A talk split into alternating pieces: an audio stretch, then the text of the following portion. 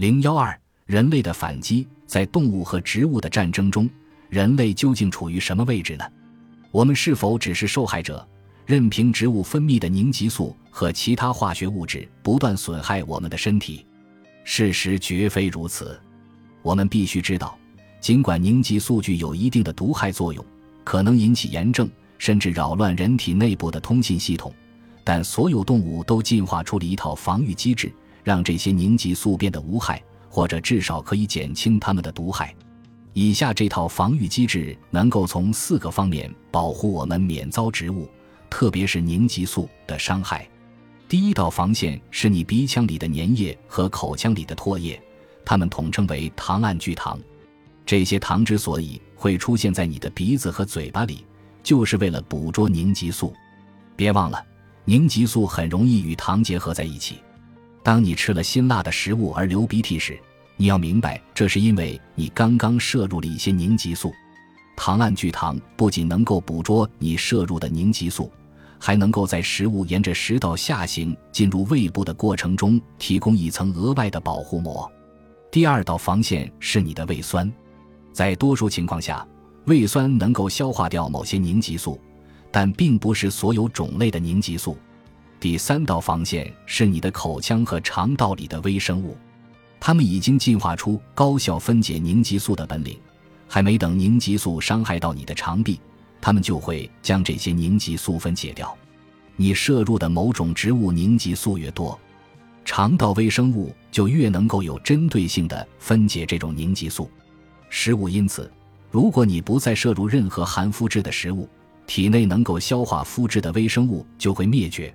而之后，当你再次摄入麸质或无意间吃下含有麸质的食物时，你就再也无法消化它们了，这会让你的身体感觉不适。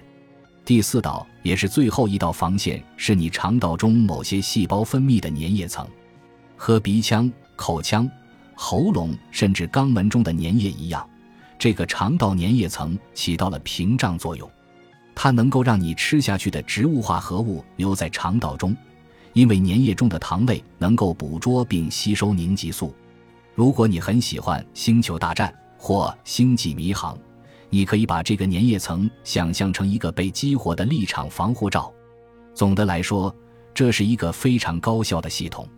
但随着冲击这些防线的凝集素越来越多，粘液层中的糖分子就会越来越容易被耗尽。到那时，凝集素很可能会到达他们真正想去的地方。肠道中的活性细胞，这里才是真正的决战之地。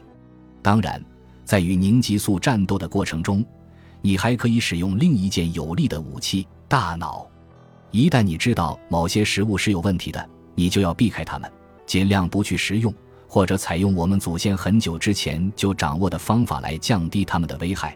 这些方法我会在适当的时候介绍给你，你也很快就会明白。为什么服用彻底清除胃酸的药物或实施无麸质饮食并非明智之举？除非你是患有乳糜泻的少数人群中的一员。一旦你对肠道和寄居在其中的微生物有了更多了解，你就能更好地利用大脑来修正这些错误。人类也有一套防御策略，在本书第二部分，我会详细说明如何加强你的防御攻势。但是。就像为参加美国职业橄榄球大联盟比赛做准备一样，我们得先了解一下凝集素的阵仗。植物会用三种方式攻击你那铜墙铁壁般的防御系统，让你在几条战线上都疲于应对。